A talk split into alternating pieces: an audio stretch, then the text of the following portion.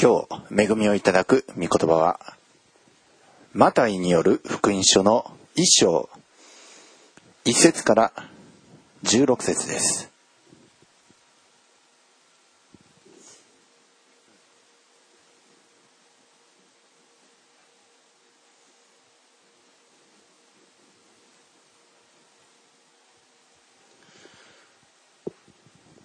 マタイによる福音書一章一節から十六節、えー、はじめに六節の途中までをお読みいたします。アブラハムの子孫、ダビデの子孫、イエス、キリストの系図。アブラハムにイサクが生まれ、イサクにヤコブが生まれ、ヤコブにユダとその兄弟たちが生まれ、ユダにタマルによってパレスとザラが生まれ、パレスにエスロンが生まれ、エスロンにアラムが生まれ、アラムにアミナダブが生まれ、アミナダブにナーソンが生まれ、ナーソンにサルモンが生まれ、サルモンにラハブによってボアズが生まれ、ボアズにルツによってオベデが生まれ、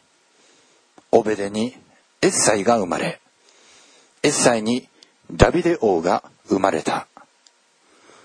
アメン。お祈りいたします。主よ、人は脈々と先祖から子供へと子子孫々へと命が受け継がれ、そしてその命たちはどんどん末広がりに増え広がっております。このイエス・キリストの系図の中においても一体どれほどの人々のドラマがあるでしょうか。人の人生にどれほどのドラマがありそしてそれが14代14代14代とどれほどのドラマがあったでしょうか。イエスよ我らもあなたの生ける神の家として立て上げてくださいますように。イエス・キリストこそ土台石です。今我らを清めこのイエス・キリストがお生まれになるまでのこの人間の道のりそして私たちが歩むべき道のりをこのあなたのお生まれになった日のこの早朝の礼拝において我らを導いてください。このしもべを清め性別しこれに預かる一人一人を清め性別してください。これからの一切あなたの御手にお委ねして私たちの尊き主イエス・キリストのお名前によってお祈りをいたします。アメン。えー、新約聖書、ねえー、それは、えー、ギデオン教会によって無料でいろいろなところに配布されております。小学校とかホテルとかいろいろなところに配られて、そして、この聖書、人を命へと導くその聖なる書物、えー、まあ、新約聖書が、まあ、すごい普及されてるんですけどもその新約聖書ね初めての人が初心者が突然開いたらいきなり、えー、外国人たちの、えー、よくわからない系図から始まる、えちょっと書物としては非常に難しい、まあ、ハードな、えちょっととっつきにくい書物ではありますけれども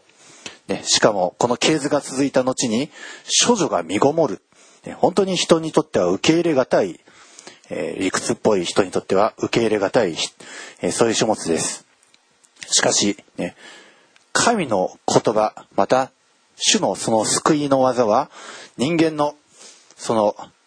常識やまた考え方にね、染まるような、え、それに枠組みにはまるようなことでなく、信仰によって受け取るもので、そしてこのイエス・キリストの救いも、またイエス・キリストの見業も、ね、人の思い、人の常識をはるか超えたところで働いておられるものです。ね、あの、昨日の、夜の礼拝の中においても、本当に主は、人の常識外のところに現れて、人はより地位の高いところ、綺麗なところ、えー、そこを目指して進んでいくんですけども、でもそれには漏れてしまう人々が大勢いるんですね。一部の人たちが、ね、王宮とか高いところとか、ね、そこにとどまって、そして人々を支配して、ね、一部の人たちが綺麗で、ね、清潔なところに住んで、その他多くの人たちは汚い、えー、そういうところで上の人たちを支える。本当に不条理に満ちております。罪のゆえです。でも主は全人類をその罪と悲惨の中からあがない出そう、ね、救い出そうとされて、そして人として宿られたんです。このマタイの一章、イエス・キリストの系図、ね、イエス様は人のその血筋の中からお生まれになられた。神様は、ね、本当に永遠の昔からこのことを定めておられた。そしてこのアブラハムからこの系図は始まっておりますけれども、ルカの福音書の方ではアダムから系図は始まっております。神様を発端として、ね、アダムが作られ、そして、ね、人類に罪が入ってしまい、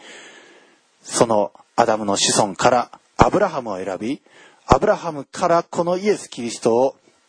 え、この世に送り出そうとされて、そうして、ね、神様は人の人生の人の歴史の中に入ってきてくださった。皆さんも今、ね、この場所で、あるいはそれぞれの場所で、このお話を聞いてるということは、人生のあるところにイエス様が入ってきてくださったから、あるいは何かそういう導きがあって、この、ね、福音の話、命の御言葉、聖書の話を聞いてるはずですね。皆さんの歴史の中で神様が介入して入ってきたくださりそしてこれからのち皆さんは神様と共なる人生。それを歩んでいくんです。人類みんな同じところ向かっております。神様と共なる永遠へと向かっていくか。それとも神様をとは切り離された方向へと歩み永遠の滅びへと向かっていくか。でこの、えー、ところに、えー、行き着くんですけどもこの系図、ね、人類の歴史のある一人の人、アブラハムからこの系図は始まっております。神様は特別にこのアブラハムの子孫を選ばれました。そしてアブラハムの子孫、それは今やね、地筋的にはイスラエル民族という、ね、一つの大きな民族となっております。イスラエル民族、不思議な民族です。もう何度も、ね、滅亡の危機に陥ったんですけれども、でもことごとく、ね、滅亡するのは逆にイスラエル民族を滅亡させようと企んだ民族が滅亡し、そして、ね、今なお、あの、ね、今中近東のあの地方でアブラ、あの、アブラハムの子孫、イスラエルは国として立て上げられて、そこに、ね、住んでおります。誠に神様のその歴史への介入があったとしか言いようがないんですね。このアブラハムの子孫、えー、この新約聖書はアブラハムの子孫、ダビデの子孫、イエス・キリストの系図という言葉で始まっております。アブラハム、そしてダビデ、ね、あの、ザカリアのあの予言の言葉にも、ね、このアブラハムとダビデが出てきました。この二人はイエス・キリストのお生まれにおいては、非常に欠かすことができない重要な人物です。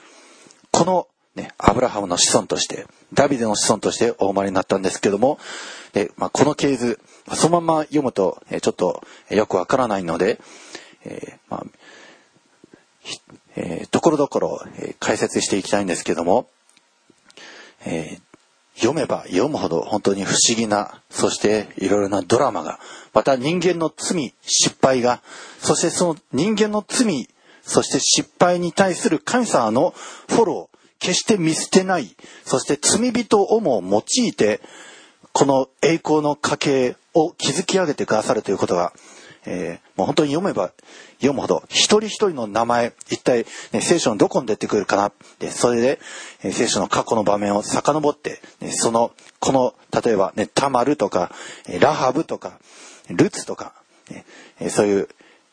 一人一人をじっと見つめ、見つめていくに、こんなドラマがこんな罪が、でもこんな贖いが、こんな立て直しがあったのか、本当に一つ一つ読んでいくうちに分かっていくものですけども、まずタマル、え彼女は、えー、この3節にユダにタマルによってパラスとザラが生まれ、この一行の中にも本当にドラマが詰まっております。ユダは、えー、遊女を買うようにして、タマルと、ね、寝た。で、タマルは、このユダにとっては、義理の娘、ね、タマルにとってユダは義理の父親。ね、タマルは、ね、遊女のなりをして、ね、ユダの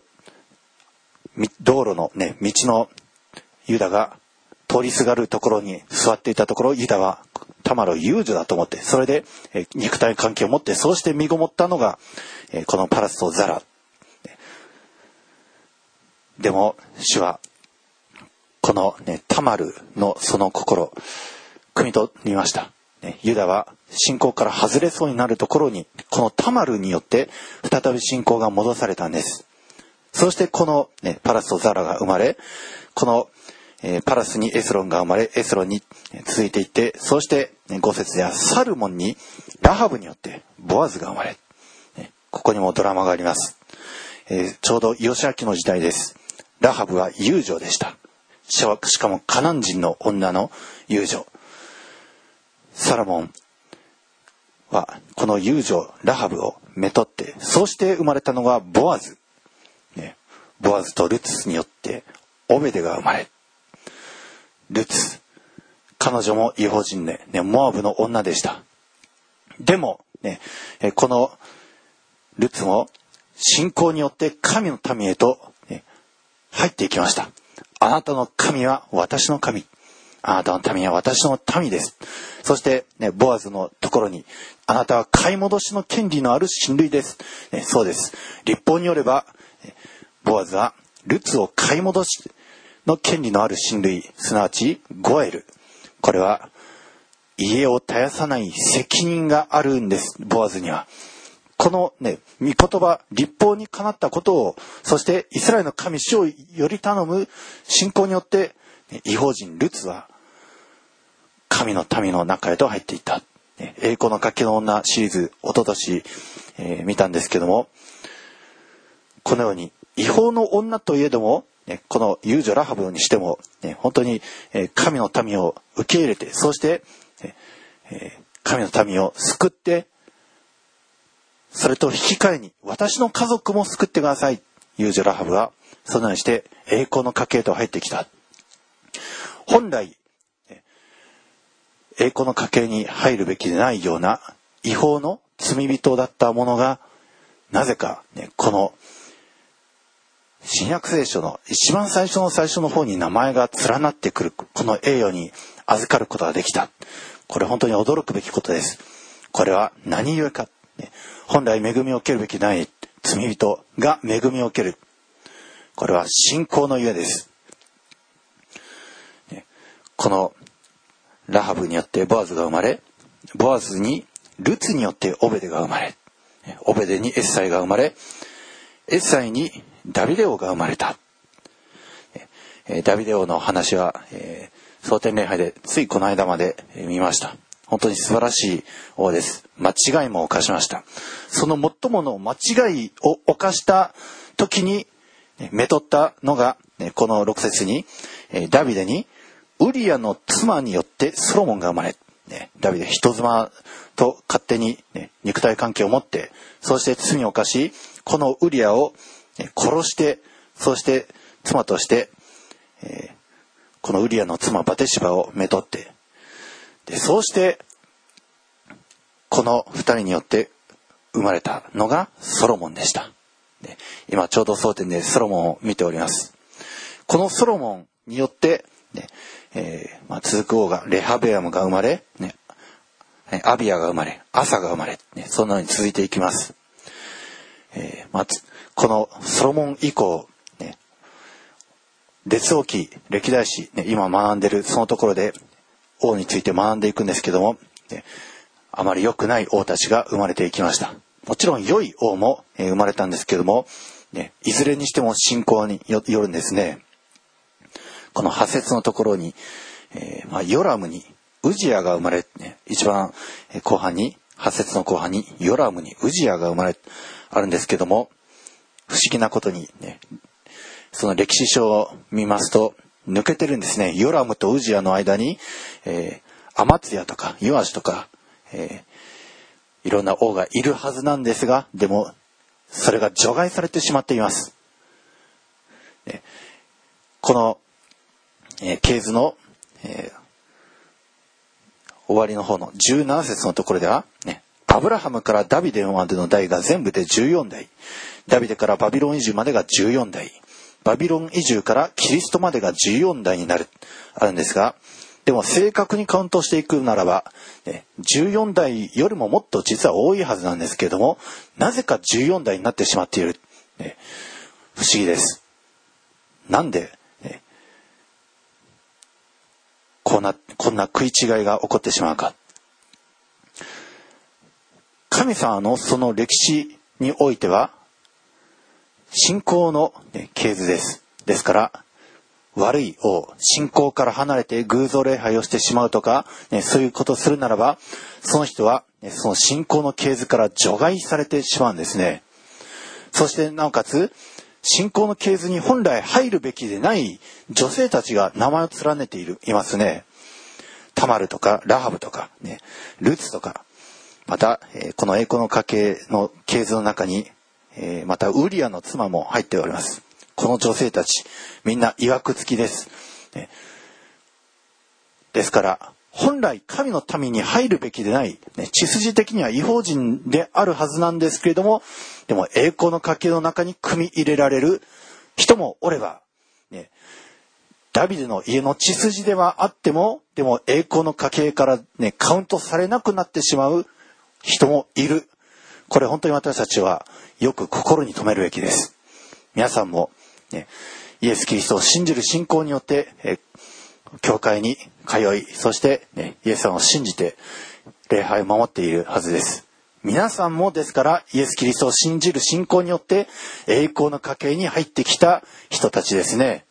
イエス様を信じる信仰によってです。でも、イエス様を、ね、投げ捨てしてしまうならば、皆さんもその家系の中からは投げ捨てられてしまう。これは本当に私たちはよく心に留めるべきことです。え、ここで、ねえー、まあ、11節のところにも、ヨシアにバビロン移住の頃、エコニアとその兄弟たちが生まれた、あるんですけども、ここも、ね、ヨシアとバ、え、エコニアの間に、まあ、二人ほど抜けさせられてしまった人がおるんですけども、ねこのエコニア、この時に、え、生まれた、え、この王、彼はバビロン保守の時に生まれました。そして、エルミア書の方を見ますと、このエコニアという人物からは、ね、もはや、えー、王が生まれてはならない。えー、ちょっと前も見たんですけど、エルミアの22章の28節からのところを見ますと、エレミア書の22章28節から、えー、30節のところです。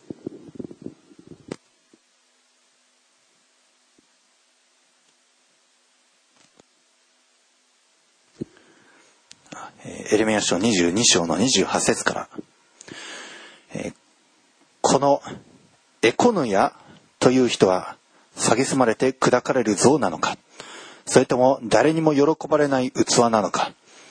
なぜ彼とその子孫は投げ捨てられ、身も知らぬ国に投げやられるのか。地よ、地よ、地よ、主の言葉を聞け、主はこう仰せられる。この人をこう残さず一生栄えない男と記録せよ。彼の子孫のうち一人もダビデの王座について栄え、再びユダを治める者はいないからだ。このマタイの福音書の系図に、エコニアという、このエコニアという人物が出てくるんですけども、もうこのエコニア以降はダビデの、えー、王座について栄えて、ユダを治める者は一人もいないようにせよ。書いてありますね。このエコニア以降、実際、王はいないんです。えーマタイの系図で、ね、バビロン移住の後に、ね、エコニアに、え、サラテルが生まれ、サラテルにゾロバベルが生まれと、マタイ系図では続くんですが、いずれも、ね、王ではなく、もう一般人なんですね。ということは、ね、エコニア以降の、その、中からは、ダビデの王座につくは生まれないとするならば、じゃあイエス様はどうなのか、ね、この不思議が、えー、私たちには起こってきます。一体どういうことでしょうか、えー、この、マタイ記述の一章、えー、15節の、あ、えー、16節のところですね、えー、ヤコブにマリアの夫ヨセフが生まれた。キリストと呼ばれるイエスはこのマリアからお生まれになった。え、ありますけれども、ね、これよく見るとね、ヤコブにマリアの夫ヨセフが生まれた。キリストと呼ばれるイエスはこのマリアからお生まれになった。え、ヨセフが生まれ。さて問題です。イエス様はヨセフの血を継いでるでしょうかね、イエス様は乙女マリアから生まれましたから、だからヨセフの血は継いでいないんですね。じゃあ一体どういうことでしょうか、ね、ヨセフの血を継いでいない。ね、あれ？じゃあもうダビデの血が継いでないのか？いや、継いでいるんですよ。乙女マリア。この女性。この女性も、ね、ダビデの系図にあるんです。ルカの福音書の3章にもですね、系図があるんですね。ルカの福音書の3章の系図では、えーまあ、こちらイエス様から順次、ね、遡って歴史がどんどんどんどん古くなっていく。ね、あの、まあ、えー、照準っていうんでしょうか。えー、新しい方から古い方へと遡り、そして、えー、突き詰めていくと、ね、アブラハムに行き、さらに突き詰めると、ね、アダムへと至り、そしてこのアダムは神の子である。ルカの3章最後に書いてあります。この系図の中でですね、ルカの3章の31節を注目しますと、ルカの3章31節メリアの子、メナの子、マタタの子、ナタンの子、ダビデの子、えーエッサイの子、オベデの子、ボアズの子、ね、続くんですけども、ね、ダビデが出てきましたね。えダビデ以降、え32節はエッサイ、オベデ、ボアズと、え遡っていく。ね、ここは、えマタイの系図と一緒なんですけども、でも、ダビデのその、え子供にあたる人がナタンってなってますね。31節。遡る形ですから。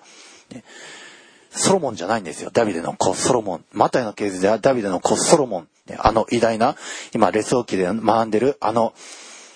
最も栄えた王。この系図はね、ダビデの子はソロモンではなくナタンと記されております。このナタンも、あの、バテシバから生まれた、え、三男なんですけども、ソロモンはバテシバから生まれた四男です。系図が違うんですね。ダビデ以降が。これどういうことか。ということは、このルカの系図は、マリアの系図なんです。ですから、マリアもダビデの子孫であり、そして、ね、イエス様ということは乙女マリアから生まれたということは、ダビデの血筋も継いでいるわけです。そしてなおかつ、ね、ソロモン以降の血は継いでないんですね、イエス様は。ソロモン、早速、ダビデの子なんですけども、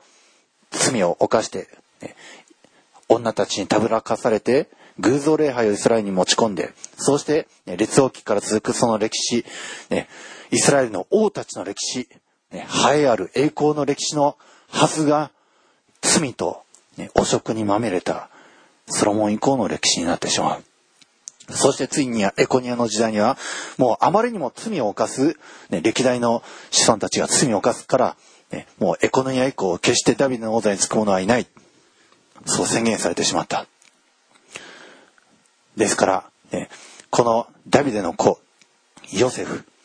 彼は確かに王の血筋は継いでおりました。けれども、イエス様は、その、ね、罪を犯した、汚れた王たちの血筋は継いでいない。けれども、ダビデの血だけは、ね、マリアを通して継いでいる。ですからイエス様は法的には王の家系であり、そして血筋的にもダビデの血筋を継いで、なおかつ、ね、その罪の汚職に染まっていない。もう本当にイエス様は、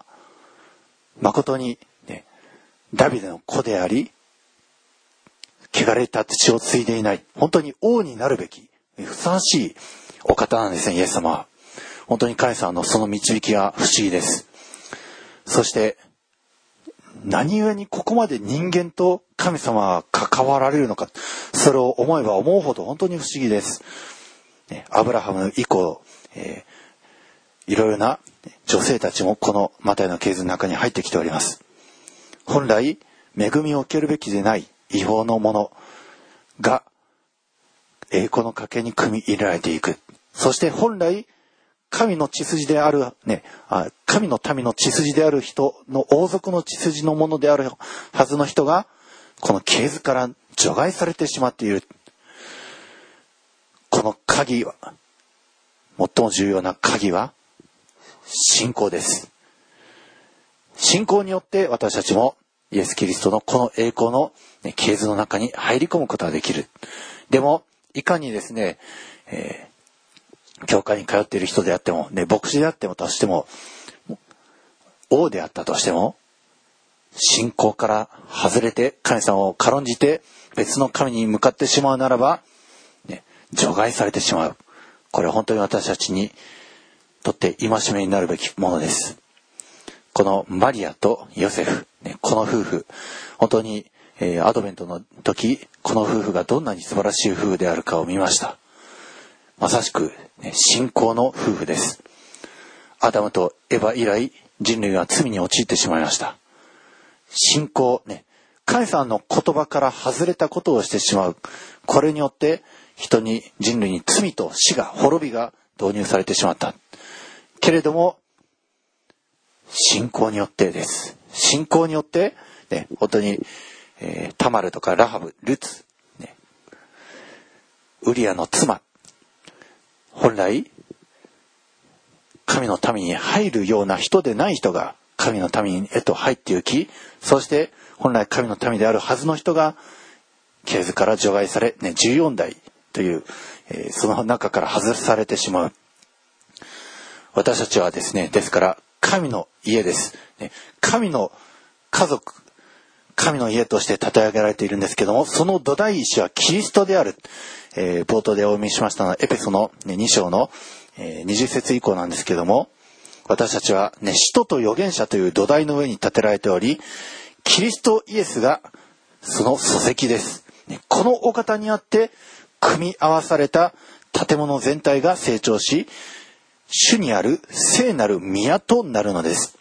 ですから皆さん一人一人、ね、神の宮である、ね、皆さん一人一人が神の神殿を建て上げる石の一つ一つ部分部分なんです。目視録の方を見ますと、ね、勝利をする者は、ね、神の宮の、ね、柱としよう、ねそのような記述があるんですけども、ですから皆さん一人一人が実は神の宮、永遠の誠の神殿のそれぞれ一つ一つのパーツパーツ、部分部分であり、それぞれがキリストというダダイ石を元にして立て上げられて組み合わされている神の宮全体なんです。教会はキリストの体であり、皆さん一人一人が各々それぞれ機関なのです。書いてありますね。皆さん一人一人がそれぞれね機関なんです。イエス・キリストという体、イエス・キリストという、ね、頭、このお方にあって組み合わされてる。この、ね、マタイの一章、系図で始まっております。本当に、人々ですね。人の、一人の人生、それは本当に尊いものです。えー、結婚式でよく、ね、その夫婦の、えー、慣れ初め、ね、えー、新郎の側、新婦の側の、ね、赤ちゃんの頃から、ね、幼稚園時代、ね、小学校時代、中学、大学時代、えー、そして、えー、結婚する直前までの写真、えよくスライドで流されるんですけども、ね、その一連の、その時代その時代の姿を、ねまあ、一瞬、まあ一瞬と言いますか、それを長通しで見ると、なんかちょっと感動しますね。人の一瞬一瞬、一日一の一日一日の積み上げ、それが、ね、赤ちゃんの頃から結婚に至り、子供を産んで、そして年老いて、その人生終わりの日に至るまで、その一連の姿は非常に尊いものです。感動を呼ぶものです。神様は人をそのように見ているんです。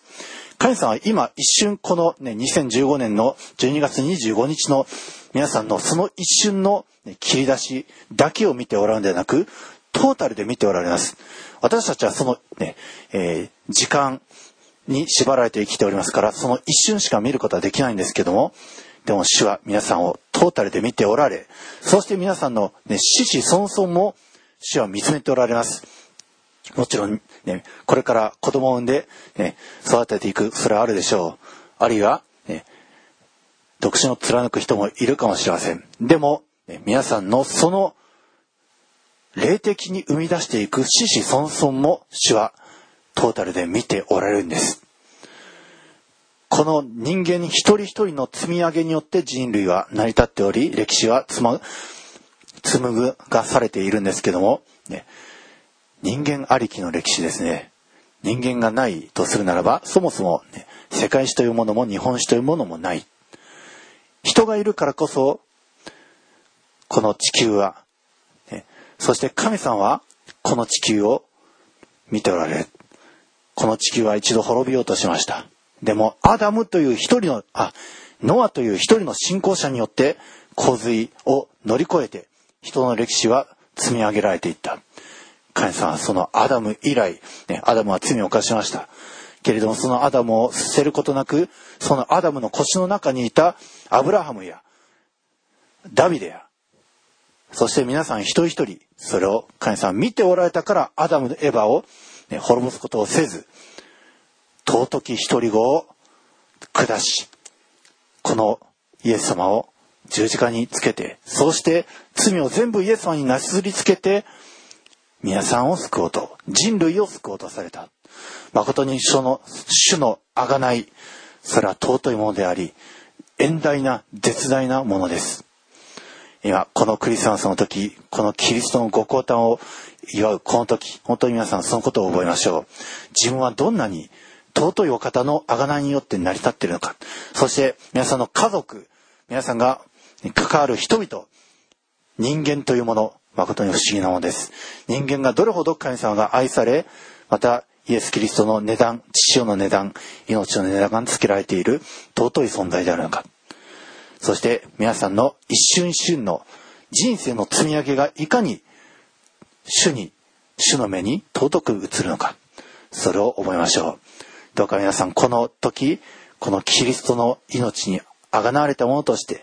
そして皆さん自身が実は主にあって尊いものであるということを、それを認識して、尊く信仰にあって歩んでいく皆さんでありますように、イエス様のお名前によって祝福いたします。アーメン。愛する主よ。神の御子、一人子を世に下し、一人の赤ちゃんとして、この世に溜まったことを感謝します。そして、この赤ちゃん、このイエス様を私たちの腕に抱っこし、私たちの内に入ってきてくださり、このお方に王となっていただく。これによって私たちも栄光の家系と組み合わされ、本来神の民でないものが神の民とされ、滅ぼされるべき罪人が罪許され、神のこの特権が与えられる。このイエス・キリスト、このお方はなんと尊いお方でしょうか。この